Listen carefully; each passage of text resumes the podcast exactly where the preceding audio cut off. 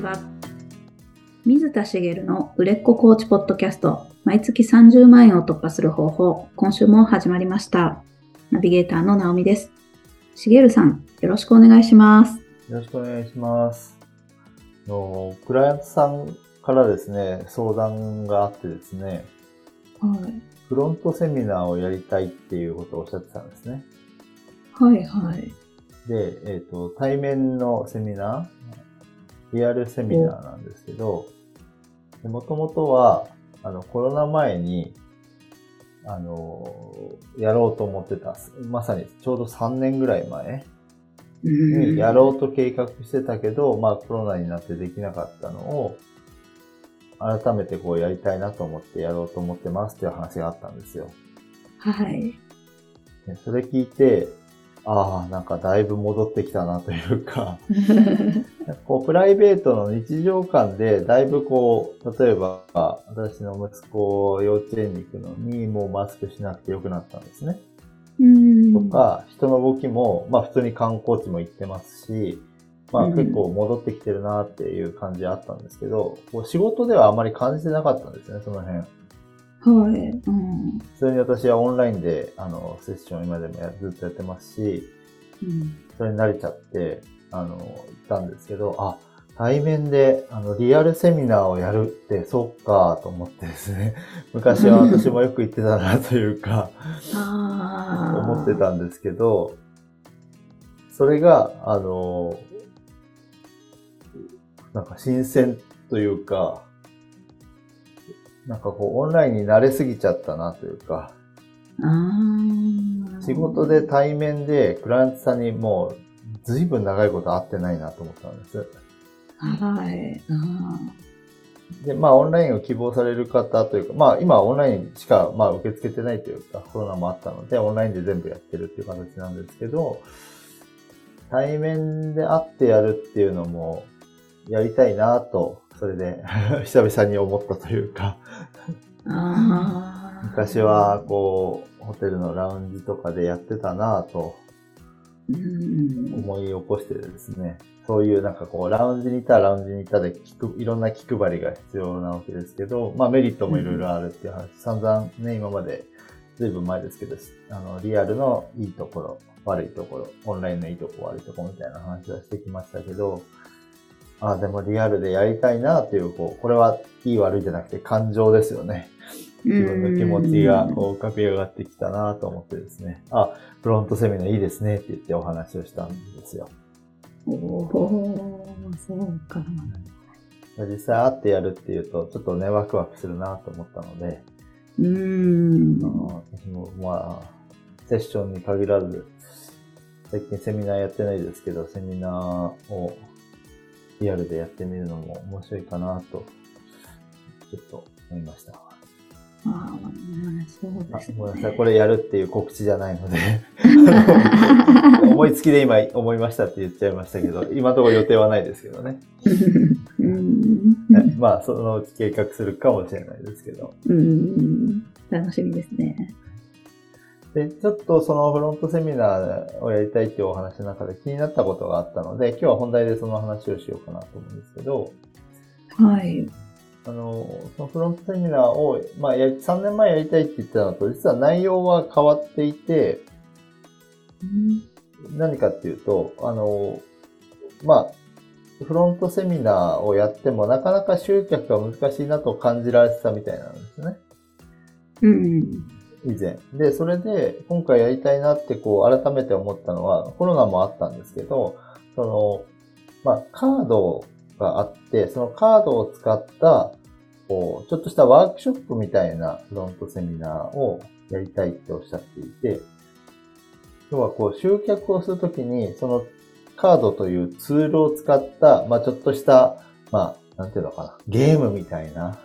うん。ものをやりますっていうと、まあ、食いつきはいいじゃないですか。はい。うん。だからそれをやりたいみたいな形で、まあ今回こう、やりたいというお話だったので、あまあいいですねっていうお話でこう聞いていったんですよね。うん。で、えっ、と、バックエンドがやっぱりあって、継続セッションなんですね、それは。はい、はい。で継続セッションにつなげたいはずなんですけど、まあ、そのクライアントさんの意識は、まあ、完全に、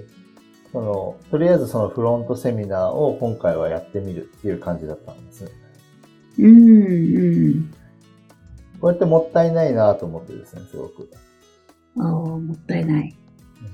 フロントセミナーだけだと、まあ、そんなにお金にはならないし、ああ、はい。でも継続、フロントって言ってるぐらいですから、バックエンドにつなげないと何の意味もないわけですよね。まあ、はい。何の意味もないは言い過ぎか。何の意味もないことはないですけど、やっぱり継続セッションにつなげたいわけなので、そのフロントセミナーをどう活かして、こう、継続セッションにつなげていくかっていうことを、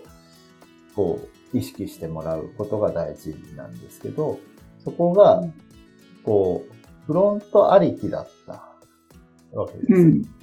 うん。フロントセミナーで使えるツールがあるから、それをやって、で、継続セッションはどうするんですか？って聞いたら、あの、その中で、まあ一応、これ、これぐらいで、こういう、でぐらいの時期からやりたいなと思っていますっていうような紹介はするつもりみたいな。おー、はい。うん、まあ、まず繋がらなそうだなと思ったんですよね。うん。なので、そのクラントさんとはその後のセッションでちゃんと、あの、フロントセミナーは、それはあの、確かにあの、素晴らしいし、そのツールを使うっていうのも、あの、一つの作戦としてとてもいいので、うん。で、本人もそれで、あの、それをやりたいって思ってる状況なので、その、後ろとのつながりをちゃんと作りましょううん。という話をして、そのセッションをしたんですよね。はい。で、えっと、この場合はツールが最初にあって、フロントセミナーをやりたいっていう風になってるんですけど、それはそれでいいんですけど、フロントセミナーの作り方として、後ろから持ってこなきゃダメなんです、本当は。おー、はい。継続セッションがあって、継続セッションにつなげるフロントセミナーですよね。あー後ろに継続セッションがあってのはい。フロントセミナー。うん。はいうん。なので、継続セッションがあって、フロントセミナーがあって、えっ、と、フロントセミナーの目的は何かって言われたら、うんじゃあ何か。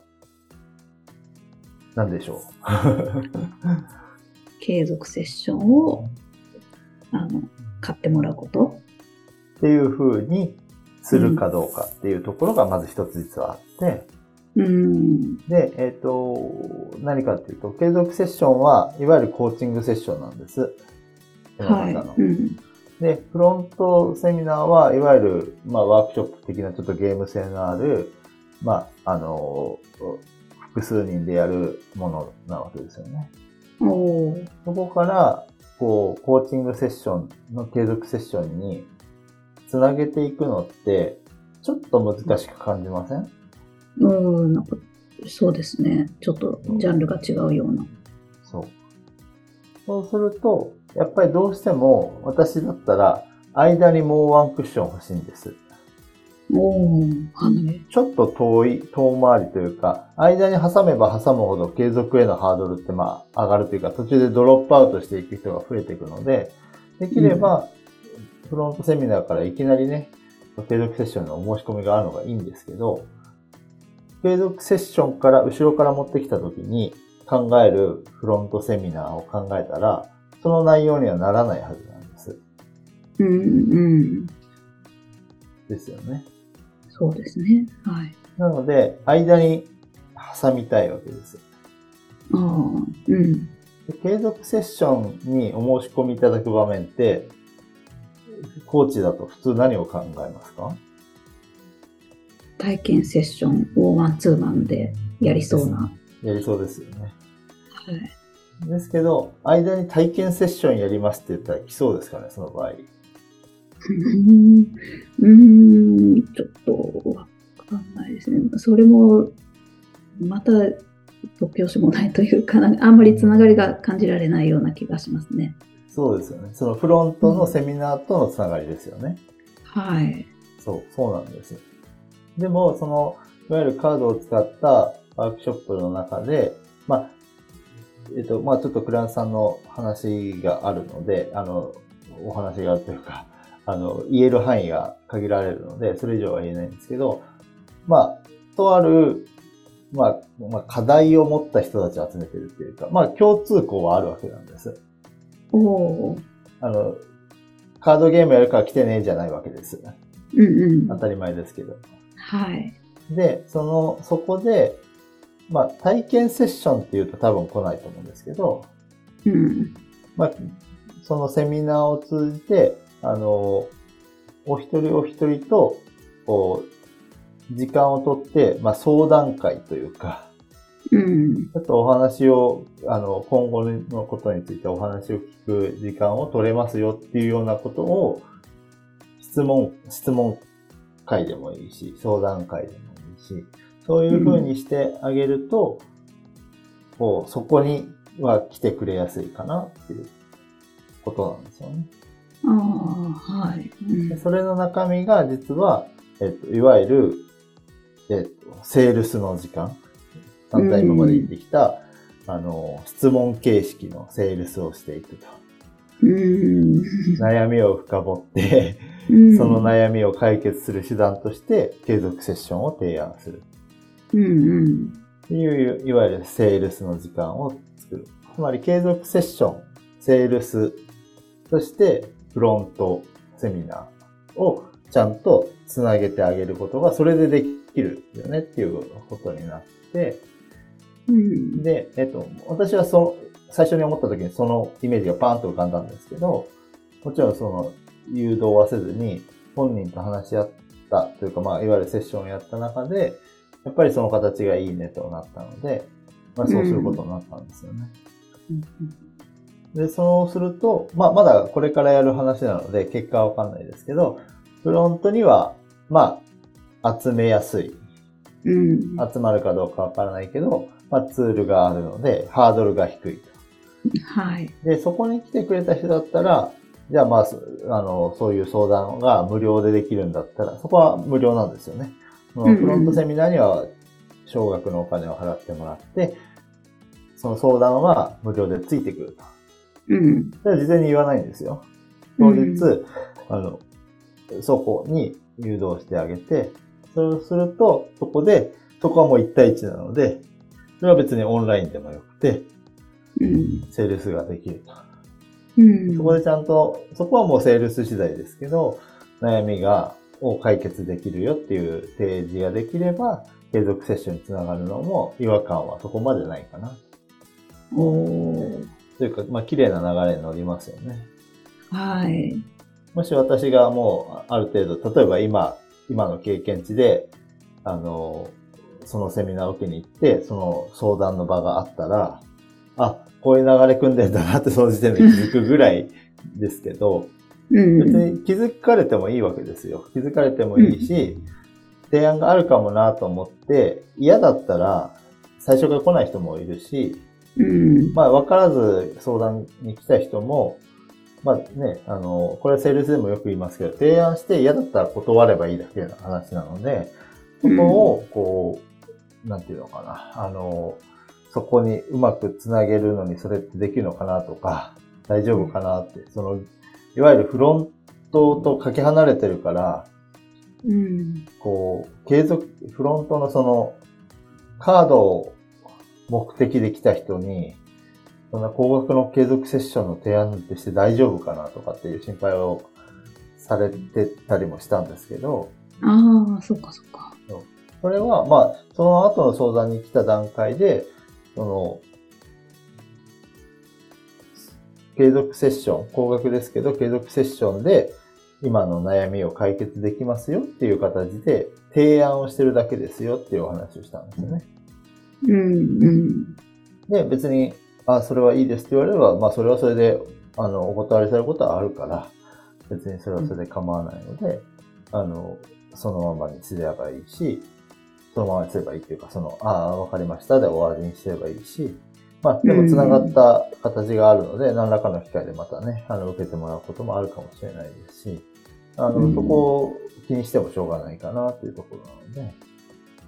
まあそういう意味で言うと、どんなフロントでも、つなげることはできるんで、はい。いいなと思ったフロントの、要は、集いいなって大体あるのは、こういうものなら来てくれそうだながいいなになりやすいんですよ、フロントセミナーって。はい。やっぱり集客したいわけですからね。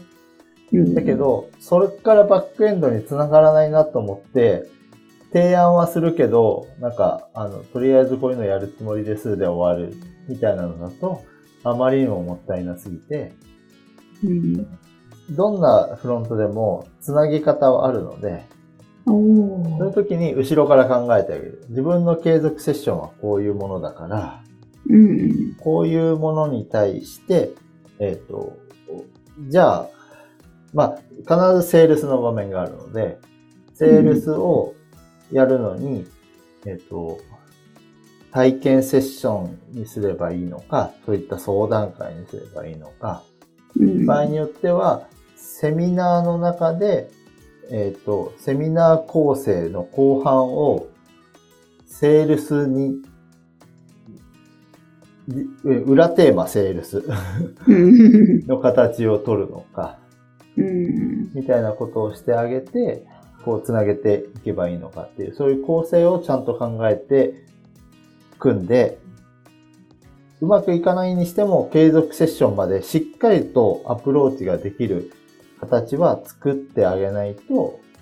うん。あの、フロントになってないってことになっちゃうんですよね。おー。フロントセミナーの最後で、継続セッションをやってるので、興味がある方はよかったらって言っても、やりたい人も入りづらい。うーですよね。はい。ですから、まあ、あのそそういうアプローチの仕方をちゃんと組み上げてあげることが大事ですっていう話ですね。うーん。なるほど。そうですね。で、その中で一つあって、えっ、と、この相談会なり質問会なり1対1で話すところに持っていくうんので、あの、ただ希望を取るだけじゃなくても日程を提示しちゃうといいんですよ。おー。はい。ここなら大丈夫っていうところに丸つけてくださいとか、第1希望、うん第2希望、第3希望書いてくださいみたいなのをすると、それを受けるのが前提になる。うん。やっぱり、あの、やりますかやりませんかだと、あの、やるやらないの選択をしてしまうけど、日程が書いてあると、あとりあえず日程を確認しようかってなって、うん。受ける前提の意識がちょっと入るので、うんやっぱりドロップアウトを、その、なんていうのかな。してもらいたくなっちゃう人がいるんですよ。はい。要はフロントとバックエンドがつながりが弱いなと思うと、そこに誘導することに抵抗が生まれるコーチがいる。ああ。わかりますか？はい。なんか、深層心理で、そうそうそう。これうまくいかないんじゃないかっていう懸念が、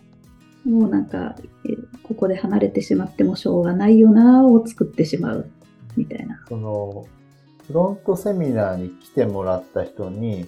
うん。ちょっと一見関係なさそうな継続セッションのを受けてもらうのって、なんか変に思われないかなみたいな感情が、うん、その、相談会に来てもらうのを避けようとする行動につながったりとか